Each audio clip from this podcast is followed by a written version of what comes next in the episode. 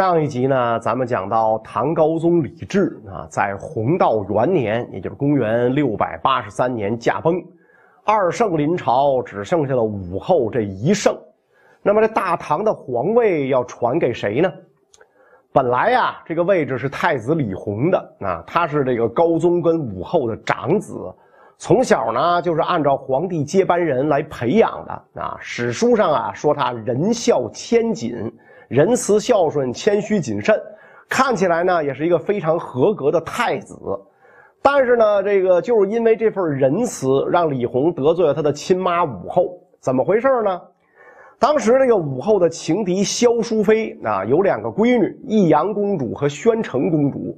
因为这个萧淑妃的关系，一直被软禁在皇宫里，二十多岁了也没出嫁。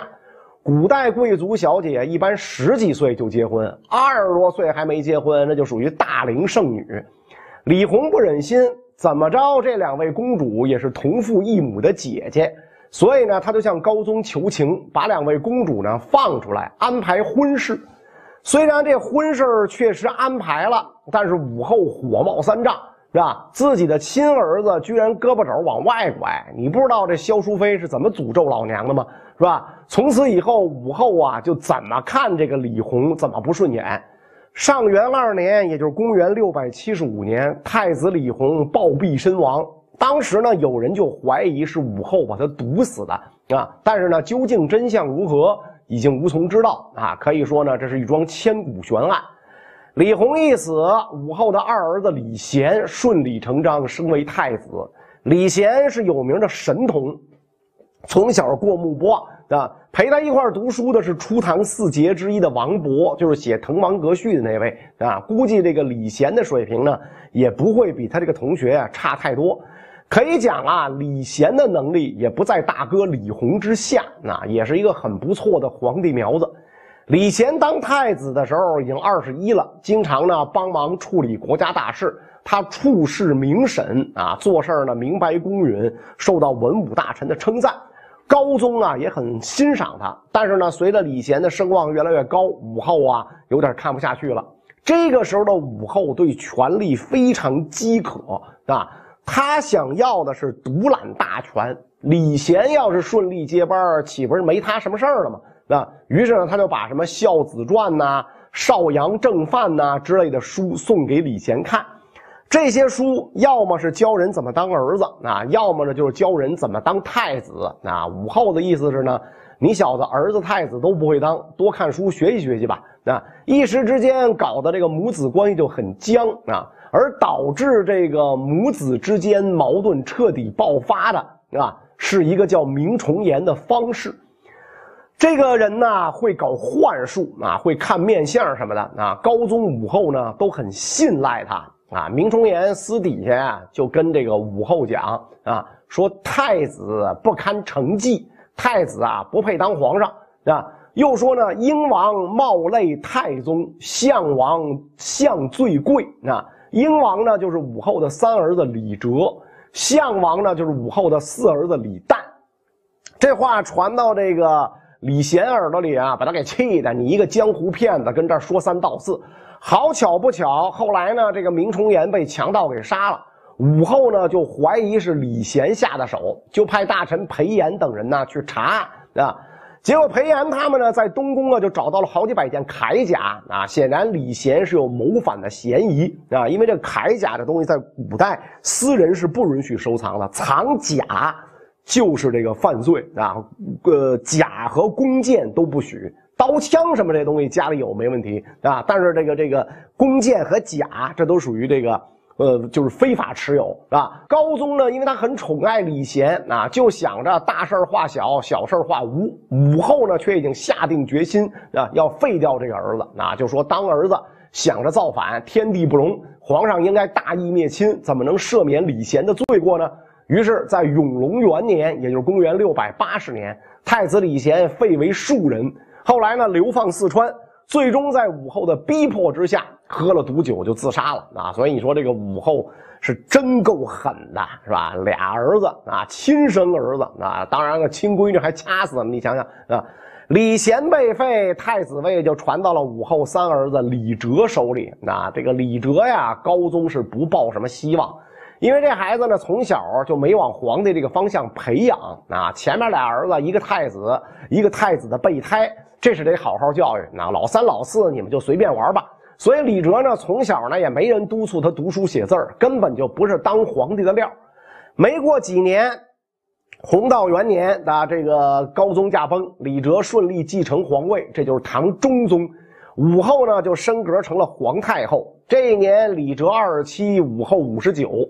按理说呢，武后应该退休过晚年生活了。那但是呢，这个高宗遗诏里明明白白的写着：“军国大事有不决者，兼取天后尽职啊！国家大事全听武后定夺啊！”看来呢，高宗确实是不放心让李哲一个人管事。其实啊，就算高宗遗诏里不这么说，武后也依然要掌控朝政。他临朝二十多年，怎么舍得把权力交出来？所以呢，武后趁着中宗登基前一个月的真空期啊，迅速采取措施，把大权牢牢握在手里。在中央，他把裴炎提拔为宰相中书令，制衡老臣刘仁轨；同时呢，把羽林军指挥官全换成了自己人，控制了中央的军事力量。在地方派遣心腹大将，分别担任并州、益州、荆州、扬州四大都督。并州呢，就是山西一带李唐龙兴之地，也是北方边境军事重镇；益州就是四川，易守难攻。关中如果有失，益州就是大后方。荆州就是今天湖北一带水陆交通要道，扬州就不用说了，这是当时唐朝经济最发达的地区，扬一、益二嘛，这两个地区都是唐朝经济最发达。掌握四个州的军权，基本上就等于控制了全国的军队。于是，一个月之后，中宗李哲正式登基，他发现满朝文武听命于自己的母后，自己的话呀根本就没人搭理。中宗又不愿意当他妈的傀儡皇帝，立马呢就想培植自己的势力。那么这个时候，中宗能依赖谁呢？就想到了外戚势力，也就是皇后韦氏背后的家族。韦皇后出身京兆韦氏，这是关中地区首屈一指的名门望族。早在这个汉朝的时候啊，关中地区就流传着一句俗话：“城南纬度。”去天尺五啊！城南的韦氏、杜氏离天只有一尺五的距离，可见这个韦氏名望之高。中宗登基之后，迅速把老丈人韦玄贞提拔为豫州刺史，把另外一个这个韦氏的重要人物韦弘敏提拔为太府卿，同中书门下三品啊，就相当于临时宰相的这个这个官接着呢，中宗又把韦玄真提拔为这个侍中啊，甚至呢要给自己乳娘的儿子封五品官群臣这一下就不干了啊！中书令裴炎反对的最厉害。裴炎这个人呐是很有野心的，那他不愿意自己的这个权力被韦氏分走啊，所以裴炎呢就说这个韦玄真上个月还是小小参军，皇上你提拔他为三品刺史，大家就忍了，毕竟这是您老丈人，这点面子还是要给的，是吧？可是转眼之间又要升宰相，这像话吗？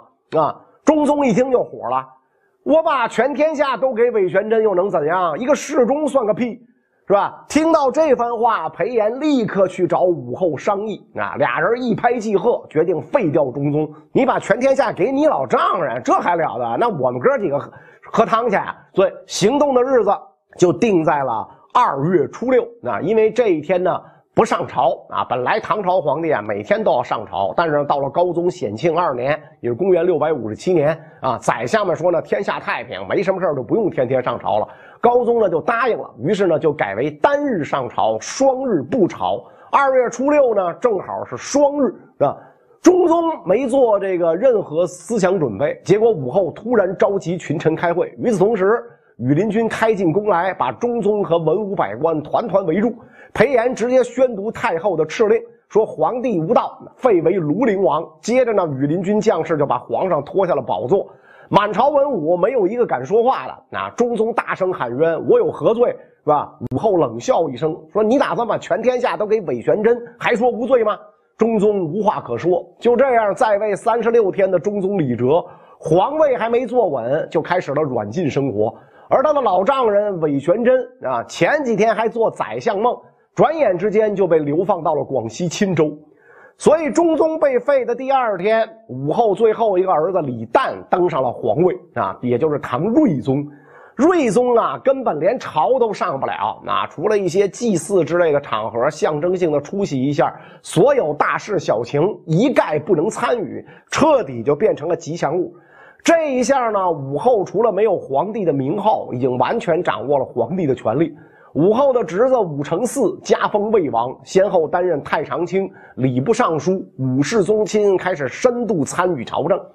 接下来呢，武后就上演了一系列改朝换代的这个前奏。那先改年号不在话下啊，然后呢，把这个旗帜的这个颜色啊都改成了白色。按照这个朝代的五行更替说，唐朝是土德，土生金，代表金的这个是白色。所以呢，武后改用白旗，意思就要取唐而代之。接着啊，把洛阳的东都改名为神都啊，还把这个各种衙门官职都改了一遍。这么一来，整个朝廷什么都是新的，就差国号了啊。不过朝廷里到底有多少反对他的人呢？啊，武后啊要做进一步的试探。这一天，武承嗣向武后提议啊，立武氏七庙。七庙啊是天子的宗庙啊，所以春秋时候《礼记》规定，天子可以祭祀往上数七代的先祖。太祖庙居中，左右各为三朝三墓啊。估计呢这事儿是武后自己干，武承嗣只是个托啊。这武氏七庙要立了，就表示武氏也是皇族了。武后不就把自个儿当皇帝了吗？啊，这改朝换代啊的目的就可以说是昭然若揭。满朝文武当然有看不下去的，宰相裴炎就说了：“太后您母仪天下，得先公后私，把天下放在第一位，不能太顾着自个儿家。您忘了吕后他们家的下场吗？是吧，吕后是汉高祖刘邦的皇后，啊，在刘邦死后把持朝政，提拔大量吕氏亲族，结果吕氏去世以后呢，吕氏遭到皇族刘氏的大清算，啊，武后就说了，说这个吕后啊是把权力分配给活着的亲戚，所以他们家完蛋了。”那我现在呢是给死了的先祖立庙，这有啥的啊？裴炎还是坚持说您呐得防微杜渐。今天立了七庙，谁知道您明天又要干啥呢？武后很不高兴，只好降了一个级别，立了武庙啊。这个祠堂呢设在武氏老家山西文水县。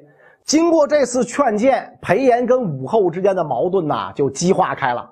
而这一场朝廷内部的矛盾最终解决，靠的呢却是一场来自朝廷外部的叛乱。这场叛乱跟英国公李绩的后代有关。当年英国公李绩一句“此陛下家事，何必更论外人”，把武昭仪呢送上了皇后的位置。因此呢，李绩在二圣临朝直到武后掌权的这些年里啊，一直位高权重，享受特等待遇啊。李绩的长孙李敬业虽然继承了英国公爵位啊，但是呢，这个政治水平不行。本来是刺史，后来呢被贬为柳州司马，这就是个闲职啊。李敬业呢觉得这个挺憋屈，就来到当时最繁华的扬州旅游散心。就在扬州，李敬业遇上了几位跟他一样官场失意的读书人啊，其中呢这个包括初唐四杰之一的骆宾王，是吧？他有首诗，中国人从小都背过：“鹅鹅鹅，曲径向天歌，白毛浮绿水，红掌拨清波。”所以这几位公子啊，花天酒地之余，谈论起天下大事是越说越上火。自己当不了大官，全是因为世道不好，都是武后的错。